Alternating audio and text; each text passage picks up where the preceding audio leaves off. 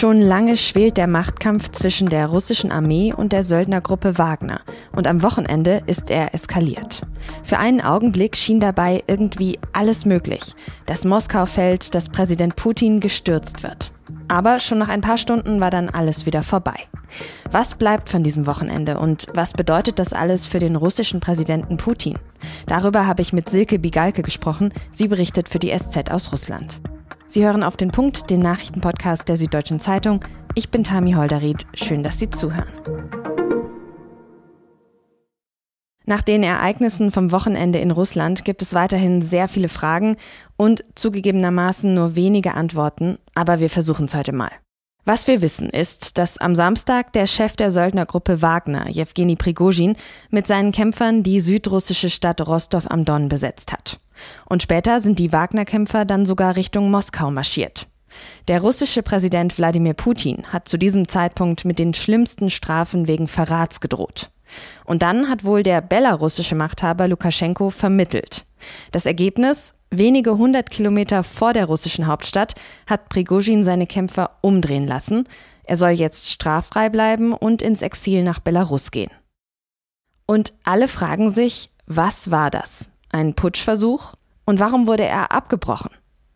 Die private Söldnergruppe Wagner ist ja berüchtigt. Ihre Kämpfer gelten als besonders skrupellos und grausam. Und bislang haben sie eigentlich für Russland gemeinsam mit russischen Soldaten in der Ukraine gekämpft.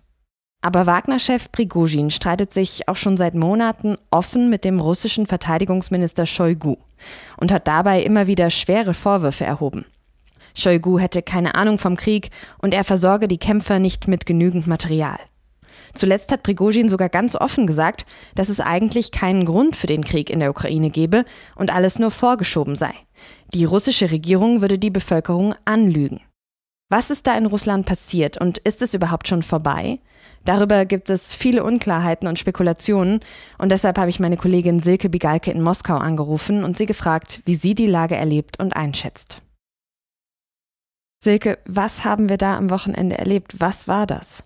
Es ist schwer zu sagen, was genau Prigozhin wollte, weil er sich ja selber auch unklar geäußert hat. Was er klar gesagt hat, ist, er wollte äh, Sergei Shoigu loswerden. Das ist der Verteidigungsminister und deswegen kann man sagen, er hat gegen den Verteidigungsminister geputscht und gegen den Generalstabschef, also gegen die Militärführung, gegen Putin selber. Äh, das kann ich mir nicht vorstellen, dass er wirklich vorhatte, bis nach Moskau zu fahren und sich vor den Roten Platz zu stellen mit seinen Panzern und einen echten Putsch, einen Staatscoup durchzuführen.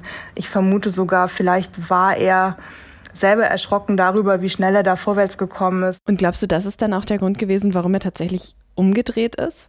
Man weiß nicht, was ihm versprochen worden ist. Man weiß nicht, was ihm angedroht worden ist. Äh, aber ja, ich, ich denke mal, ein Grund ist, dass wenn man mal durchspielt, wie es anders hätte ausgehen können, also die Alternativen wären gewesen, er fährt mit seinen Panzern bis nach Moskau rein und was dann? Oder er wird vorher auf eine andere Art und Weise gestoppt und beides war für ihn vielleicht die unangenehmere Lösung als die, die ihm dann angeboten worden ist, also umzudrehen, freies Geleit zu bekommen und wer weiß eben was noch. Mhm.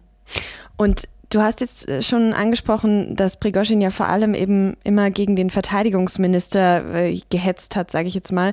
Glaubst du, das war dann auch sein Hauptziel, den vielleicht von seinem Posten ja wegzuputschen?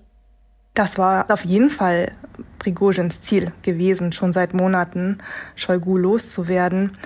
Ähm, ich vermute, er hat sich jetzt einfach in die Ecke gedrängt gefühlt in diesem Konflikt und ich vermute, die Situation in der Ukraine und das Gesetz, das äh, in Moskau verabschiedet worden ist, darüber, dass auch die Wagner-Truppe demnächst dem Verteidigungsministerium unterstellt werden soll. Und auch der Eindruck, dass man ähm, Prigozhin vielleicht aus Kreml-Sicht in der Ukraine gar nicht mehr so sehr braucht, sondern es sogar angenehmer wäre, ihn loszuwerden. All das hat ihn vermutlich sehr unter Druck gesetzt und vielleicht hat er dann einfach für sich keinen anderen Ausweg gesehen. Viele westliche Regierungen werten diese, diesen Coup, diesen Putschversuch, wie auch immer man es nennen möchte, ja jetzt als Indiz dafür, dass es im Moskauer Sicherheitsapparat durchaus Probleme gibt. Siehst du das auch so?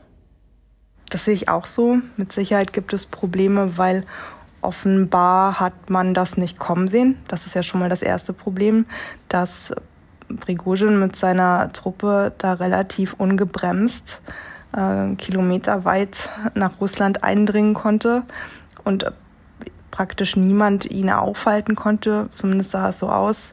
Ich meine, man darf auch nicht vergessen, dass Prigozhin da oder seine Truppe offenbar mehrere Hubschrauber abgeschossen hat. Es ist von auch über einem Dutzend russischer Soldaten die Rede, die dabei ums Leben gekommen sind, also die jetzt sozusagen Prigozhin auf dem Gewissen hat.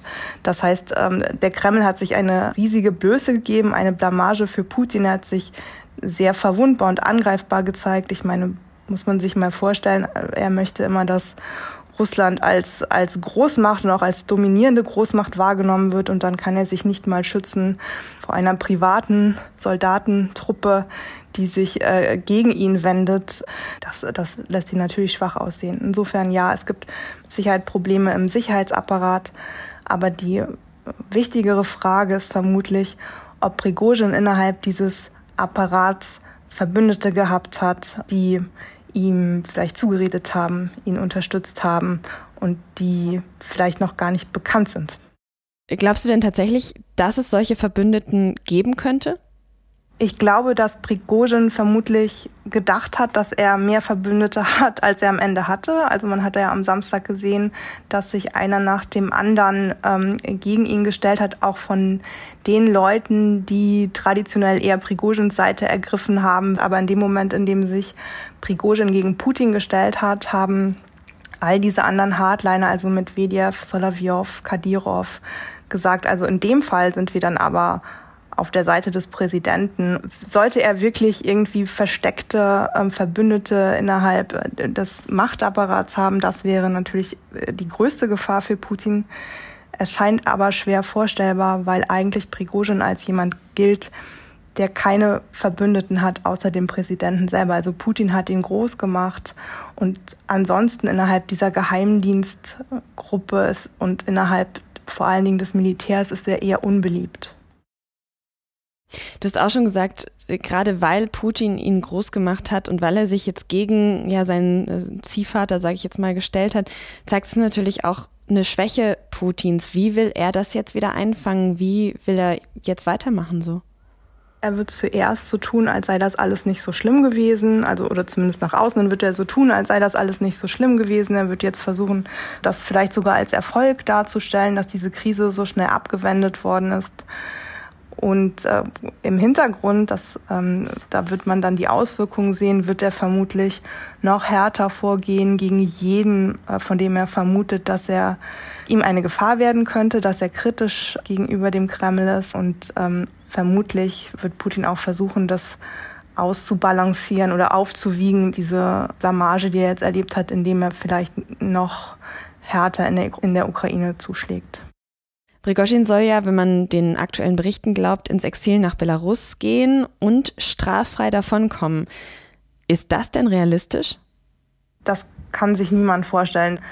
Äh, wo er wieder auftaucht, ob er wirklich irgendwie jetzt dauerhaft in Belarus bleibt, das wissen wir ja alles noch gar nicht. Erstmal ist ihm freies Geleit nach Belarus garantiert worden.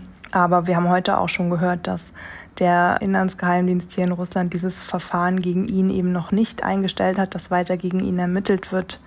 Und außerdem hat das Staatsfernsehen gestern Abend nochmal daran erinnert und hat frühere Zitate von Putin gezeigt, dass für Putin das Einzige, was er nicht verzeihen kann, der Verrat ist. Und Prigozhin ist jetzt ja ein Verräter, also Putin wird mit Sicherheit nicht Prigozhin jetzt ein schönes Leben in Belarus gönnen. Wie es mit Wagner weitergeht, ist auch offen, ob ab und wie sehr das Militär Wagner braucht, ist auch die Frage. Also es gab Zeiten, da haben sie sehr geholfen, weil Prigozhin einfach der einzige war, der, der da schnelle Erfolge erzielen konnte. Es sind ja einfach noch viele in der Ukraine geblieben, die gar nicht mit Prigozhin auf seinem Marsch gefolgt sind. Und man wird, ja, man wird versuchen, einen Konflikt dort zu vermeiden. Aber die Söldnergruppe darf weiterhin existieren und sie ist ja auch nicht nur äh, in der Ukraine aktiv, sondern sie sind ja auch in anderen Ländern in Afrika, in Syrien im Einsatz. Das heißt, dort wird man sie wahrscheinlich weitermachen lassen, als jetzt wirklich Spekulation. Ja, wie so vieles ja jetzt gerade. Vielen herzlichen Dank, Silke, trotzdem für deine Einschätzung. Der Landkreis Sonneberg in Thüringen ist spätestens seit Sonntagabend wohl vielen bekannt. Denn zum ersten Mal in Deutschland stellt hier die AfD einen Landrat. In einer Stichwahl hat der AfD-Politiker Robert Sesselmann gegen einen Kandidaten von der CDU gewonnen. Für viele Wahlbeobachtende ist der erste AfD-Landrat in Deutschland ein beunruhigendes Zeichen. Über die Landratswahl in Sonneberg hat meine Kollegin Iris Meyer für die SZ berichtet. Ihren Kommentar dazu verlinke ich Ihnen in den Show Notes. Schon vor einem Jahr hat Bundeskanzler Olaf Scholz der Regierung in Litauen Hilfe beim Grenzschutz versprochen. Nur wie die aussehen soll, das war lange nicht klar. Jetzt steht fest, Deutschland wird 4000 Soldatinnen und Soldaten nach Litauen entsenden, so viele wie in keinem anderen NATO-Staat. Das hat Verteidigungsminister Boris Pistorius am Montag bei einem Besuch in Vilnius angekündigt. Litauen grenzt an Belarus und die russische Exklave Kaliningrad. Seit dem letzten Herbst liegt der Mindestlohn in Deutschland bei 12 Euro. Eine Kommission aus Vertretenden von Arbeitgebern und Gewerkschaften hat am Montag beschlossen, dass er zum kommenden Jahr steigen soll. Um 41 Cent auf dann 12,41 Euro. Grund dafür sind die gestiegenen Preise und die Inflation. Dem Vorschlag der Mindestlohnkommission muss jetzt noch der Bundestag zustimmen. Das gilt aber als Formsache. Arbeitnehmerverbände sind unzufrieden mit dem Vorschlag. Sie hatten einen Mindestlohn von fast 14 Euro gefordert.